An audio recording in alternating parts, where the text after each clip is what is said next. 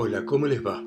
Esto es Lecturas desde Santa María de los Buenos Aires, esta ciudad tan espiritual en este continente tan freudiano. Y vamos a continuar la lectura del Profeta, este, este libro publicado en el año 1923 en Estados Unidos por Khalil Gibran, que había nacido en el Líbano y son ensayos poéticos donde un profeta que luego de vivir varios años en un pueblo decide irse y la gente quiere que antes de su partida los ilumine con sus pensamientos sobre diferentes temas y continúa de esta manera.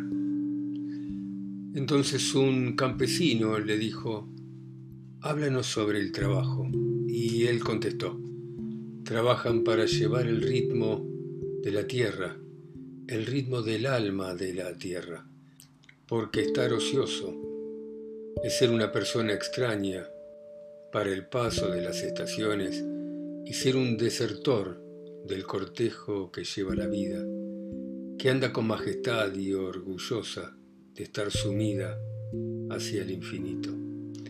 Cuando ustedes trabajan son como una flauta a través de cuyo corazón el paso del murmullo de las horas se convierte en una canción. ¿Quién de ustedes querría ser una pequeña flauta silenciosa y muda mientras la vida canta al unísono? Siempre les han dicho que trabajar es una maldición, un hecho infortunado, pero yo les digo que cuando trabajan cumplen una parte del más lejano sueño de la tierra, una parte que le fue entregada a ustedes cuando el sueño nació. Y trabajando están en verdad amando a la vida.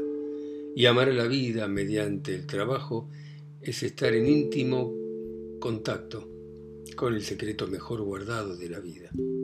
Pero si cuando están abatidos llaman dolor al nacimiento llaman maldición escrita sobre la frente a lo que sostiene la carne, entonces les digo que solo el sudor de la frente va a lavar lo que está escrito en ella.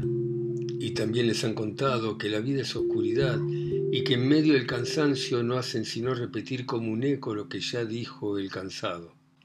Pero yo les digo en verdad que la vida es algo oscuro cuando no hay actividad alguna y que toda actividad es ciega cuando en ella no hay conocimiento, y que todo conocimiento es inútil cuando en ese conocimiento no hay trabajo, y que todo trabajo es algo hueco cuando en ese trabajo no hay amor. Porque cuando trabajan con amor, están en armonía con ustedes y con los demás y con Dios. ¿Y qué es trabajar con amor? Es tejer la tela con hilos tomados del corazón, como si el ser que aman fuera a usar esa tela. Es construir un lugar para habitar con cariño, como si la persona más amada por ustedes fuera a vivir en ella. Es sembrar con ternura, cosechar con alegría, como si el ser más querido por ustedes fuera a alimentarse con esos frutos. Es poner en todas las cosas que crean el aliento del espíritu de ustedes y saber que todos nuestros muertos queridos están al lado nuestro y nos miran. Muchas veces los he oído decir como si hablaran en sueños, el que talla en la piedra y trabaja en el mármol la forma de su propio espíritu es más noble que quien ara los surcos en el campo. Y quien se apodera del arco iris para poner sus colores sobre una tela e imagen de un hombre es más que quien hace las sandalias.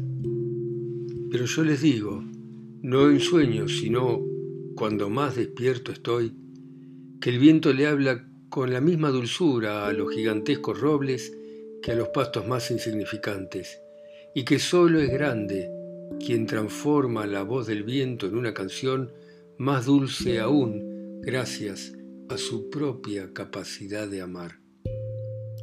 El trabajo es el mismo amor hecho presencia.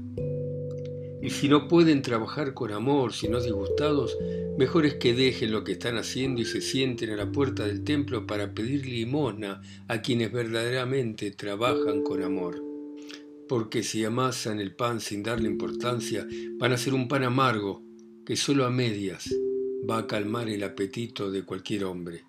Y si pisan las uvas a desgano, el desgano va a destilar veneno sobre el vino. Y aunque puedan cantar como ángeles, si no aman lo que cantan, van a impedir que los oídos del hombre escuchen las voces de la noche y las voces del día. Entonces se acercó una mujer y le dijo, por favor, háblanos sobre la tristeza y háblanos sobre la alegría. Y él le contestó, la alegría de ustedes es la tristeza de ustedes, pero sin máscara. Y el mismo pozo que ha originado la risa de ustedes muchas veces ha estado lleno de las lágrimas de ustedes. Pero ¿cómo podría ser de otra forma? Cuanto más profundo sea el pesar en el corazón de ustedes, más alegría también podrá contener. ¿Acaso la copa que tiene el vino que ustedes toman no es la misma que se estuvo quemando en el horno del alfarero? ¿Y el laúd que calma el espíritu de ustedes no es la misma madera que fue tallada con cuchillos? Y cuando tiemblen de alegría, miren en lo más profundo del corazón de ustedes y van a comprobar que entonces solo lo que les dio tristeza les está devolviendo alegría. Y cuando tiemblen de tristeza, miren de nuevo en el corazón de ustedes y van a comprobar que están llorando por lo que antes fuera lo que los alegró. Algunos de ustedes suelen decir la alegría es más importante que la tristeza y otros no, no, la tristeza es más importante. Pero yo les digo que ambas son inseparables. Llegan juntas y cuando una se sienta al lado de ustedes en la mesa, la otra está esperando, durmiendo en la cama de ustedes. Realmente son como la aguja de la balanza entre la alegría y la tristeza que tengan. Y solamente cuando están vacíos, el peso va a estar quieto y en equilibrio. Pero cuando el guardián del tesoro los llame para pesar su plata y su oro, la alegría o la tristeza de ustedes va a hacer oscilar hacia un lado o hacia el otro la aguja de la balanza. Y entonces vino un albañil y dijo, levanten ustedes con la imaginación una enramada en la selva, y eso es mejor que construir una casa dentro de las murallas de la ciudad.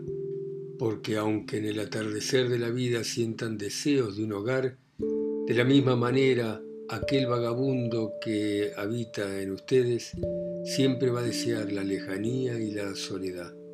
El cuerpo de ustedes es el mayor hogar. Bajo el sol crece y en la quietud de la noche sueña.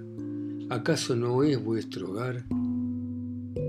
¿No abandona la ciudad soñando para buscar el bosque o para ir al monte? Ay, si yo pudiera juntar los hogares de ustedes en mi mano como hace un sembrador y desparramarlo por campos y por bosques. Querría que los valles fueran las avenidas y los caminos verdes fueran calles, para que ustedes pudieran buscarse unos a otros por las viñas y luego volvieran con el perfume de la tierra en sus ropas. Pero no es aún la hora para que esto ocurra. El miedo de sus antepasados los puso a unos cerca de otros, y ese miedo todavía perdura y durante bastante tiempo aún las murallas de la ciudad van a separar los hogares de ustedes del campo. Y díganme, pueblo de Orfaliz, ¿qué hay en esas casas? ¿Qué guardan tras candados y tras puertas? ¿Tienen paz? ¿Tienen el ánimo sereno que revela el poder de ustedes? ¿Tienen recuerdos que como arcos unen las cimas de las mentes? ¿Tienen la belleza que lleva el corazón desde las casas de madera y piedra hasta la montaña sagrada? Díganme, ¿tienen eso en las casas de ustedes? ¿O tienen solamente comodidades, ansias de comodidades que a escondidas penetran en la casa como un invitado advenedizo hasta finalmente ser el amo y señor? Ay, llega a ser el domador finalmente y con látigo y con garfio hace que los mayores deseos de ustedes sean sus títeres. La comodidad tiene manos de seda pero corazón de hierro. La comodidad se coloca junto a la cama de ustedes para arrullarles el sueño, pero también para burlarse de la dignidad de la carne. Se burla de los sentidos de ustedes para luego tirarlos hacia las orillas como si fueran frágiles barquitos. En verdad les digo que el desenfrenado deseo de comodidad mata la pasión en el alma y luego entre risas y muecas va al funeral. Pero ustedes, criaturas del espacio, ustedes, inquietos sin descanso, no sean atrapados, no sean domados, que la casa de ustedes no sea un ancla, sino que sea un mástil, que no sea el apósito que cubre la herida, sino el párpado que protege al ojo. No pleguen las alas para cruzar las puertas, no inclinen la cabeza para no golpearse contra el techo, ni teman respirar por miedo a que las paredes se derrumben.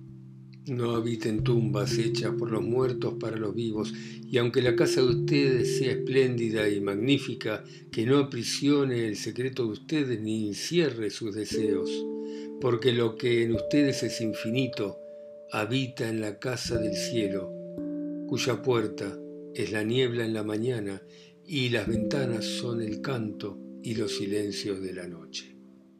Bueno, muy bien, dejamos acá. Muchas gracias a ustedes por escucharme en sus continentes, en sus casas, en sus ciudades, en sus países. A mí que estoy acá solo en Santa María de los Buenos Aires. Chao.